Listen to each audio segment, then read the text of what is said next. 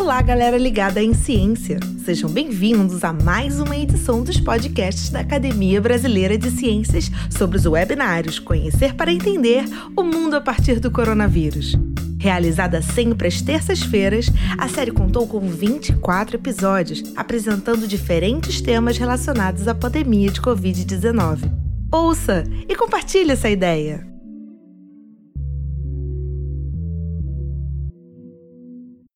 Olá, boa tarde.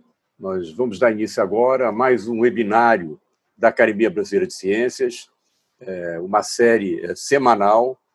É, esse é o 13º webinário da Academia de Ciências, sob o título geral Conhecer para Entender e o Mundo a partir do Coronavírus.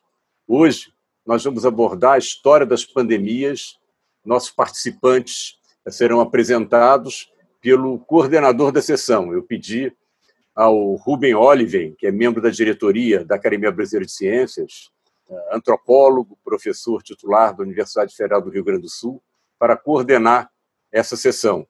Então, Ruben Oliven, deixo contigo então a coordenação desse webinário, apresentar nossos ilustres palestrantes, por favor. É, é uma honra estar coordenando uh, esse debate de hoje como o Luiz tinha acabado de falar, a ideia dessa série de webinários é entender o mundo a partir do coronavírus, nos mais variados aspectos. Então, nós tivemos coisas que têm a ver com aspectos sociais, econômicos, com aspectos ligados à medicina, biologia, etc. E hoje nós vamos discutir uma coisa que é fundamental, que é entender a história das epidemias. Obviamente, essa não é a primeira nem a última epidemia, e é importante saber o que foram as epidemias, mais especificamente eh, as epidemias que assolaram o Brasil. Eh, eu fico muito contente que nós temos três grandes especialistas que vão falar hoje. Eu vou apresentá-los em seguida e depois eu vou explicar como é que vai ser o, tempo. O primeiro é o professor José Murilo de Carvalho. Ele é graduado em Sociologia e Política pela Universidade Federal eh, de Minas Gerais ele tem doutorado na Universidade de Stanford e pós-doutorado na Universidade de Londres. Ah, ele deu aula em várias universidades estrangeiras. Ele foi professor na Universidade Federal de Minas Gerais, onde ele teve ligado à fundação do pós-graduação em ciência política. Depois ele foi professor no UPERJ, ah, depois professor na Universidade Federal do Rio de Janeiro, e ele foi pesquisador também do, da Casa Rui Barbosa. Uh, ele, além de membro da, da, Academia Brasileira de Ciências, ele foi da diretoria e uh, ele tem, uh, ele além de membro da Academia Brasileira de Ciências, ele também é membro da Academia Brasileira de Letras. Ele tem uma série de prêmios que ele ganhou, não vou listar todos, todos eles, ah, entre eles a ordem, a Gran Cruz da Ordem Nacional do Mérito Científico. Uh, um dos vários livros dele, que se chama Os Bestializados, tem especificamente um capítulo que tem a ver com a revolta da, da vacina. O próximo conferencista é o professor Sidney, Sidney Chalup. Ele tem graduação em História pela Lawrence University, nos Estados Unidos, uh, e doutora, mestrado e doutorado uh, em História na Universidade Federal Fluminense e ele foi professor durante vários anos na Universidade de Campinas. Atualmente, ele é professor na Harvard University, mantendo ainda um, um vínculo com a Unicamp, e ele tem vários livros, entre eles o que nos interessa especificamente hoje, um que se chama Cidade Febril, Cortiços e Epidemias na Corte Imperial. A professora Dominique Miranda de Sá é graduada em História pela Universidade Estadual do, do, Rio de Janeiro, com mestrado e doutorado em História Social pela Universidade Federal do Rio de Janeiro, e tendo feito um estágio na École de Haute Étude en Sciences Sociales uh, em, em Paris. Ela, atualmente, ela tá, faz parte da equipe da coordenação das ações de prospecção da Previdência da Fiocruz, uh, e ela é também do Conselho Consultivo da Sociedade Brasileira de História da Ciência ela tem uma série de artigos publicados, entre eles, uh, eu gostaria de destacar uh, um livro, A Ciência como Profissão, Médicos, Bacharéis e Cientistas no Brasil, 1895-1935. Uh, muito bem, então nós vamos começar. Eu, de pronto, vou passar a palavra ao professor José Murilo, por favor. Boa tarde. Agradeço à academia, professor Luiz, o convite para falar aqui hoje outros vão falar, imagino que sobre é, a revolta da vacina, que Sidney provavelmente vai falar sobre isso também. Então, eu vou salientar um pouco mais o lado é, político da revolta da vacina, sobretudo alguns pontos que têm a ver com nossa situação de hoje. É, o lado político da revolta da vacina tem a ver com brigas é, entre né, republicanos é, positivistas que tinha, levava uma campanha muito grande contra Rodrigues Alves, que nunca foi republicano e que foi eleito presidente da República. E contra ele é, lutavam tanto os positivistas como os jacobinos e como os jacobinos é, republicanos. E havia uma reação muito grande né, dos, dos, herdeiros de Floriano é, Peixoto contra esta este governo que eles consideravam um governo das oligarquias paulistas e, portanto, é, portanto é, sem dimensão republicana. O contexto era, naturalmente, a cidade do Rio de Janeiro, que era uma cidade pestilenta, né, cidade de 800 mil habitantes, e marcada por uma série de doenças endêmicas ou pandêmicas. O, contra ela, Rodrigues Alves, que tinha o apelido de Soneca, não era nada é, Soneca. Ele teve a coragem de chamar duas pessoas que abalaram a vida da cidade. Pereira Passos, para a parte da reforma urbana, e Oswaldo Cruz, para a parte da, da saúde. E aos dois, ele deu poder total, mesmo diante de críticas virulentas, sobretudo contra Oswaldo Cruz, ele manteve até o fim para cumprir né, a sua tarefa. Oswaldo Cruz que na, o que marcava, especialmente entre os nossos médicos e cientistas, era o fato é, de ter passado três anos no Instituto Pasteur. Portanto, ele estava muito mais próximo dessas pesquisas de microbianas do que os outros médicos brasileiros. Isso fazia com que ele entendesse é, muito melhor essa situação. Ele enfrentou três grandes é, doenças: o eram pandemias, algumas endemias. A varíola, contra a qual ele é, lutou para que se fizesse a lei de vacinação, a febre amarela, que ele combateu utilizando a experiência que tinha sido feita em Cuba, aparentemente com êxito, combatendo né, os mosquitos, e a velha peste bubônica, que tinha a ver né, com a caça aos, aos ratos. É, com isto, ele desenvolveu uma campanha realmente é, é, pesada, é, utilizando né, para o caso dos ratos e dos mosquitos, naturalmente, é uma, um trabalho intenso é, de higienização da cidade, de destruição de cortiços, de entravam-se na casa para de, de, desinfetar as casas, a mandar derrubar, com, é, é, é, é, sobretudo na parte dos, dos né, partes mais pobres da cidade, cortiços, quer dizer, algo que afetou profundamente a, a vida das pessoas, sobretudo das pessoas mais pobres, para acabar com ela. Então, o que o Oswaldo Cruz em combinação com o presidente, fez foi passar uma lei no Congresso, na Câmara e no Senado, introduzindo uma nova regulamentação da vacina. Essa lei foi aprovada na vacina, é, foi aprovada no Senado em julho de 2004, ela foi aprovada na Câmara em outubro de 2004. E a partir deste momento em que ela foi aprovada, começou na imprensa sobretudo nos jornais e nas revistas ilustradas, uma tremenda campanha é, de oposição a Oswaldo Cruz. A campanha atingiu o seu auge quando foi apresentada a regulamentação dessa lei contra a vacina. essa regulamentação foi, foi né, feita a primeira reunião da comissão, foi feita no dia 9 de, de novembro, no dia e, e esse, o conteúdo dela era extremamente radical. Ah, dava plenos poderes à saúde pública para entrar nas casas e forçava realmente as pessoas a se vacinarem. Havia uma série de controles que faziam com que todo mundo tinha que ser vacinado, tinha que apresentar testado de vacina é, para quase fazer quase tudo e, e né, autorizava o pessoal da saúde a entrar nas casas para vacinar as pessoas. A, a revolta é, não deu em nada, os, os, revoltosos se encontraram com as tropas do governo na rua é, da Passagem, e era de noite, e terminou realmente numa espécie de, de farsa.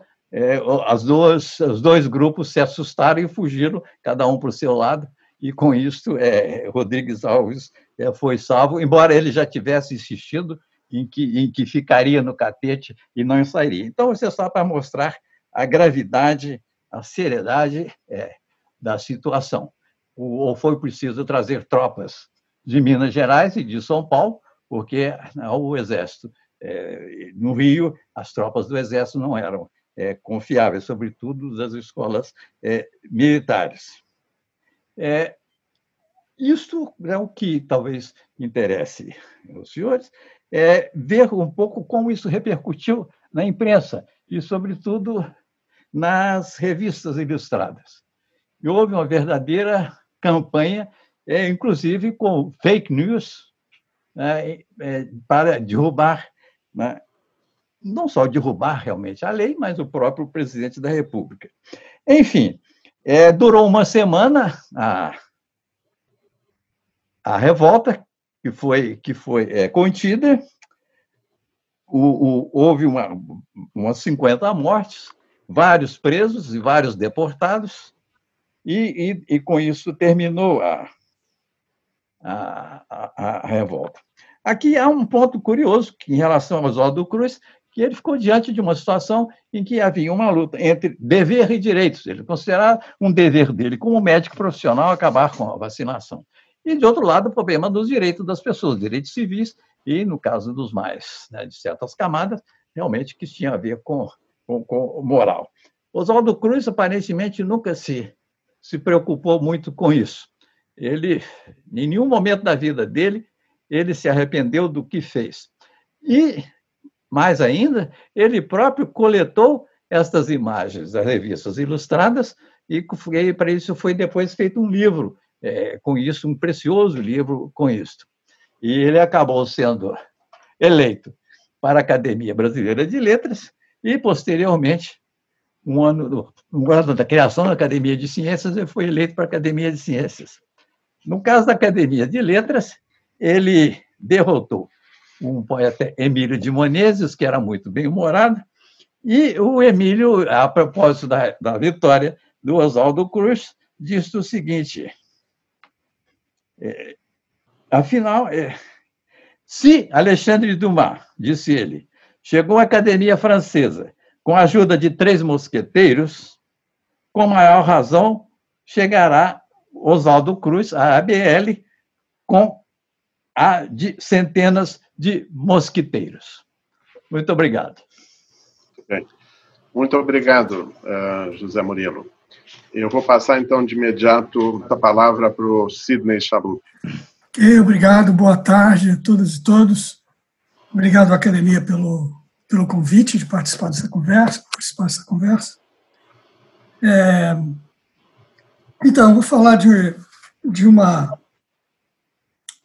pandemia que era muito comum no século XIX, é, que é a febre amarela.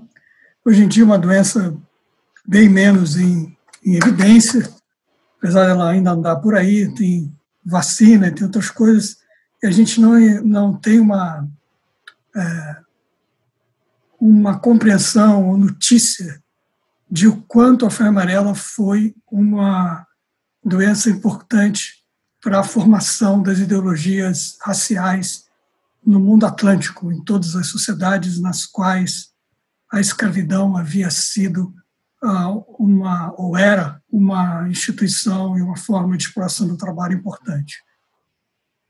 Uma das epidemias mais violentas ocorreu em Filadélfia, isso no início dos anos 1790, então a capital dos Estados Unidos. Benjamin Rush, político e médico influente, baseado em Lenin e supostamente suas observações durante o início da epidemia, dele, observações dele Rush no início da epidemia, observou logo a resistência dos negros à doença e conclamou a população negra livre da Filadélfia a trabalhar na assistência aos doentes.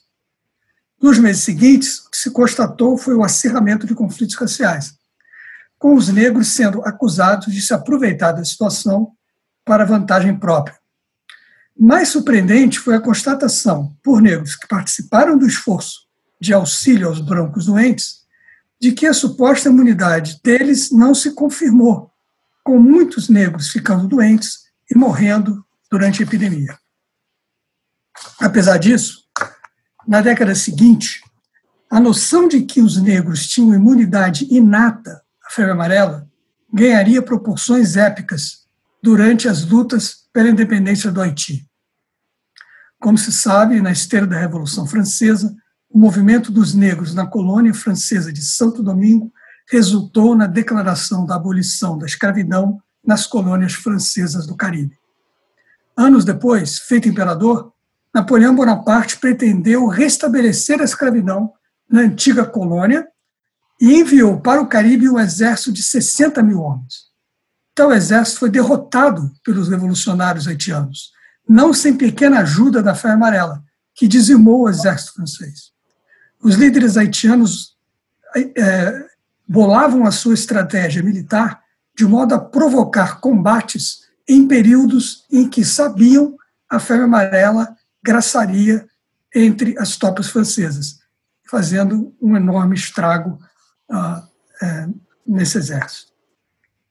Na primeira metade do século XIX, a febre amarela se torna endêmica no Caribe no, e no sul dos Estados Unidos, sendo Havana e Nova Orleans, por assim dizer, as capitais da Fé Amarela no Atlântico, e ganhariam logo a Companhia do Rio de Janeiro a partir de 1850. Em Nova Orleans, uma comunidade médica relativamente influente, comandada por um médico chamado Samuel Cartwright, passou a produzir textos médicos radicalizando a ideia de que haveria uma resistência inata dos negros à febre amarela. Se no texto de Lenin de um século antes havia ainda algum espaço para ambiguidade, pois ele reconhecia o aclimatamento dos povos ao seu ambiente de vida como outra forma possível de adquirir imunidade a doenças, Cartwright radicaliza a ideia de diferenças inatas entre as raças.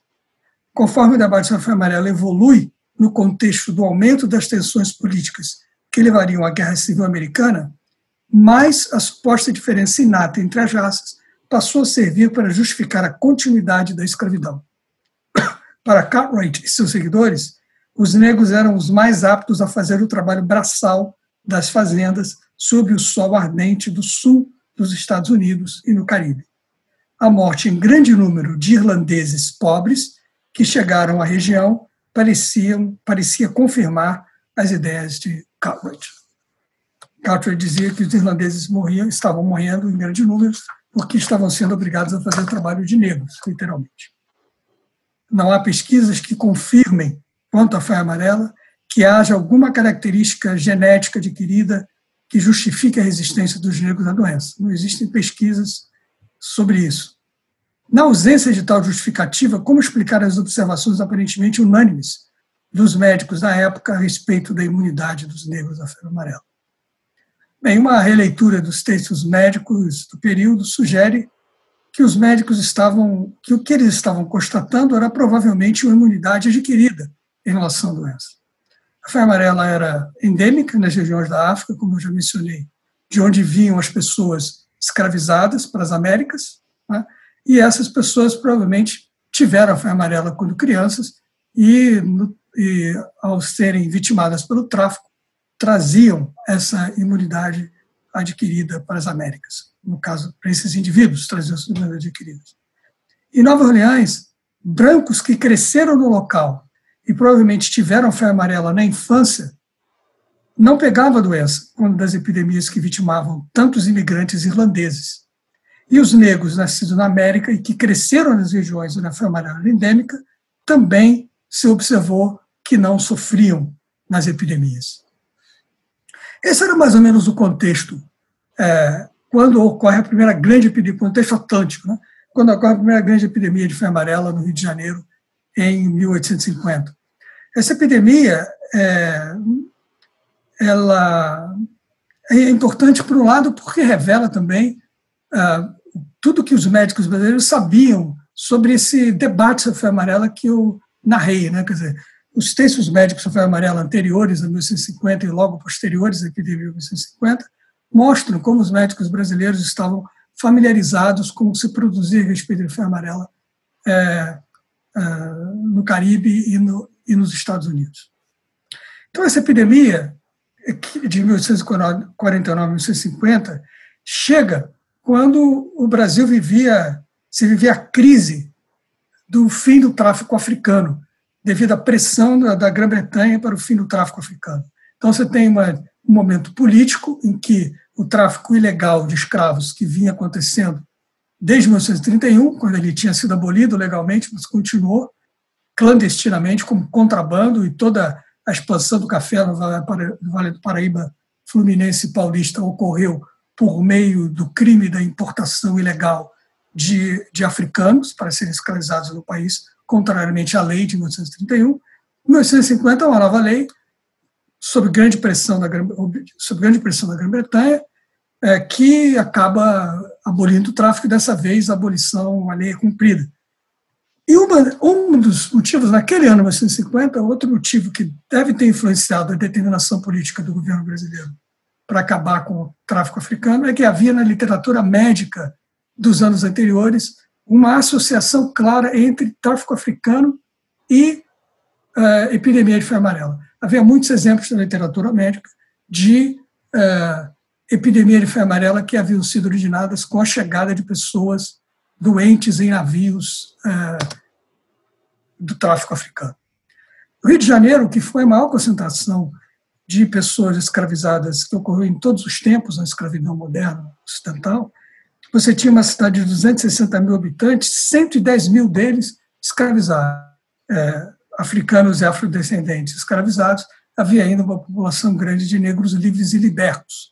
Então, isso também havia um problema de, de que se percebia, ou se achava que havia um problema de segurança pública numa sociedade com uma maioria tão grande de, de negros e grande parte deles é, nascidos na África. O, o, o balanço da história é que quando você chega em 19, nessa período de 1950, a, a própria abolição do tráfico africano foi pensada como a melhor, a melhor medida que se podia tomar para evitar novas epidemias de febre amarela. Eu fiz uma pesquisa rápida na, é, é a combinação desses dois temas, né? preocupação com a colonização, com a imigração, atrair imigrantes, e a preocupação com a miscigenação, porque essas teorias racistas europeias é, pregavam que a miscigenação levava à degeneração da população e, portanto, tornava o país, o Brasil, um país sem futuro, porque devido à degeneração das raças, né? essas duas coisas se tornam decisiva a maneira como os médicos brasileiros e os profissionais de saúde pública, inclusive o Pereira Rego, que é, muda de visão em alguma medida a respeito do assunto, como eles vão lidar com isso nos anos de 1970 e 1980. O que, que acontece na década de 70? Você vê claramente a Academia Imperial de Medicina discutindo temas do tipo questão ética ou antropológica, estou citando. O cruzamento das raças acarreta degradação intelectual e moral do produto híbrido resultante? Isso é uma discussão na academia. É, outra, como poderá realizar-se no Brasil a imigração espontânea? As duas coisas, as duas discussões ocorrem no mesmo ano de 1870. Né? claramente relacionando as duas coisas. Eu não vou poder desenvolver o que, que eles dizem em detalhe. Mas outro, o mongolismo ameaça o Brasil, uma discussão sobre a ameaça da imigração chinesa. Do estudo da antropologia e traduções de textos é, de teorias raciais europeias que aparecem na, na academia.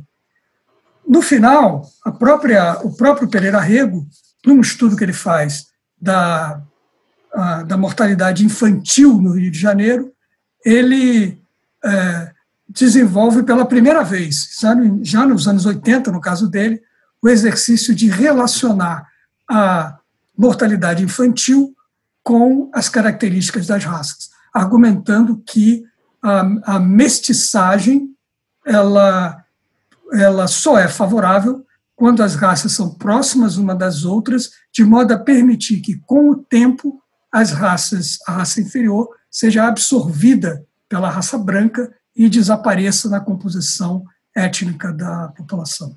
Isso depois vai se desenvolver, por exemplo, na, no pensamento de João Batista de Lacerda, que vai ser presidente do Museu uh, Nacional e que vai, inclusive, ser representante brasileiro no Congresso Mundial das Raças no início do século XX. Então, a febre amarela passa a ser vista como uma necessidade de combater a febre amarela, uma necessidade de intervir no meio ambiente para permitir que os imigrantes europeus cheguem ao país e a miscigenação continue numa configuração demográfica diferente que permita, no longo prazo, o desaparecimento da raça negra. Obrigado. Obrigado. É fascinante a sua apresentação, assim como o professor José Murilo também foi. Eu vou passar, então, a palavra para a professora Dominique. Boa tarde a todos. Eu me propus a fazer uma apresentação bem panorâmica sobre a história das epidemias e das pandemias. Essa opção tem relação, claro, com o fato de trabalhar com história das ciências e da saúde, né, por também não ser um especialista em epidemias, mas particularmente porque me permitirá sistematizar algumas importantíssimas contribuições recentes da área, sobretudo aquelas organizadas pelo Departamento de Pesquisa em História das Ciências e da Saúde, do qual eu atualmente sou chefe, e que existe há 30 anos com contribuições seminais ao campo. Esse departamento ele integra a Casa de Oswaldo Cruz, que é a unidade, setor da Fiocruz dedicado à história, à memória e à preservação do patrimônio da saúde e da ciência no Brasil. Caso histórico muito abordado é a peste bubônica, que teve várias ondas e surtos, sendo a mais letal a que é conhecida como peste negra, ou a que ocorreu em meados do século XIV e que matou em torno de 50 milhões de pessoas. Essa pandemia dizimou metade da população da Europa no século XIV. Estima-se que em todas as suas ondas de contágio produziu um total de 200 milhões de mortos no mundo. Considerada a pandemia mais mortífera e mais duradoura de toda a história da humanidade, ela atingiu a Europa, a Ásia e a África. Outro caso histórico muito estudado e debatido, sobretudo atualmente, é a gripe espanhola, ocorrida entre os anos de 1918 e 1919, e que tem como estimativa total de mortes no mundo entre 40 e 50 milhões de pessoas primeira pandemia causada por um vírus da gripe, o H1N1, devido à sua taxa de mortalidade total, foi a terceira pandemia mais da história. A primeira é a peste negra, da qual eu acabei de falar. A segunda é a varíola, que nas suas diferentes ondas, incluindo a dizimação das populações ameríndias quando da conquista espanhola, gerou a estimativa de 50 milhões de mortos, 56 milhões de mortos. No entanto, na relação em tempo de duração e número de mortos, a gripe espanhola é considerada a pandemia mais severa da história. Estima-se que contaminou mais de 500 milhões de pessoas em todo o mundo e que afetou, direto ou indiretamente, cerca de 50% da população mundial da época.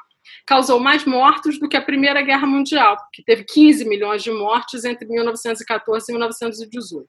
Foi a chegada da peste bubônica ao Brasil, por exemplo, na passagem do século XIX para o século XX, e os riscos de sua disseminação no país, que levaram à criação do Instituto Butantan, em São Paulo, e do Instituto Soroterápico, no Rio, atual Fiocruz, para a produção de soro e vacina contra a peste. Na Fiocruz, né, atualmente, muitos colegas estão acompanhando como objeto de estudo mesmo os processos de produção de conhecimento científico para a atual pandemia no Observatório Covid-19 assim como fizeram por ocasião da tríplice epidemia de dengue, zika e chikungunya entre os anos de 2015 e 2016, com especial atenção aos debates sobre a associação do vírus zika com a microcefalia em bebês. Outros temas do campo da história também incluem o ativismo da sociedade civil e mesmo seus impactos sobre a saúde global, caso da epidemia de AIDS. Incluem ainda as vulnerabilidades e desigualdades sociais, como as de gênero e éticas, tal como já discutiu o professor Chalu. É incrível a profusão de fake news, né, de, de, de falsas informações nesses episódios de, de, de crises de emergências sanitárias. Mas o que é muito curioso, que a gente está experimentando agora, e não experimentou tanto na época da epidemia de Zika, é que a Fiocruz ela é, é, ela é, ela é, ela é usada como chancela para essas fake news. Então, não é pouco o trabalho institucional, assim, essa informação ela vem da Fiocruz. Eu ouvi de um cientista da Fiocruz. A, a Fiocruz, eu cheguei a ver um, um, um, cartaz anexado num hospital que teria indicações da Fiocruz para matar o coronavírus, imagina. Então, assim, é, é, então, assim a Fiocruz ela tem investido grandemente na, na, na informação da população porque ela tem, tem sido usada para a resolução né, desse, desse quadro dessa crise. Ótimo. Eu acho que vocês três colocaram uma coisa que é fundamental para cientistas. Uh, eu vou passar a palavra ao, ao, nosso presidente Luiz teve que sair, mas eu vou passar a palavra à nossa vice-presidente, a querida Helena Nader, para encerrar e dizer as palavras finais. Por favor, Helena. Obrigada, Rubem. Mais uma vez, eu quero agradecer a Dominique, ao Zé Murilo, ao Sidney, que veio de longe, né, nessa, durante essa pandemia. Eu espero que a comida do avião tenha sido gostosa. Mas, de verdade, eu quero agradecer muito, em nome do Luiz, a, a, o debate além das apresentações de vocês, e com certeza isso terá que se repetir, porque o Brasil, como o Rubem bem colocou, a academia é muito ligada nas ciências humanas e sociais, mas o Brasil está na contramão da história. Então, uma das maneiras de se reverter é a academia se fazer cada vez mais presente, discutindo a importância da filosofia, da história, além da economia e de várias outras áreas das humanas e sociais. Então, eu quero agradecer a vocês. Luiz pediu muitas desculpas, ele ficou até o meio do debate, mas aí ele teve que ir para a festa dos 182 anos da Academia Nacional de Medicina. Muito obrigada a todos. Tchau. E aí, curtiram essa edição? Confiram a íntegra desse episódio no nosso canal no YouTube. Para saberem tudo sobre a Academia Brasileira de Ciências, acessem www.abc.org.br. A série de webinários Conhecer para Entender o Mundo a partir do Coronavírus foi organizada pela ABC com o apoio da CAPES e dos membros institucionais FAPEMIG, FAPERJ, FONCAP, FCW, IMPA e MCTI. Até a próxima edição!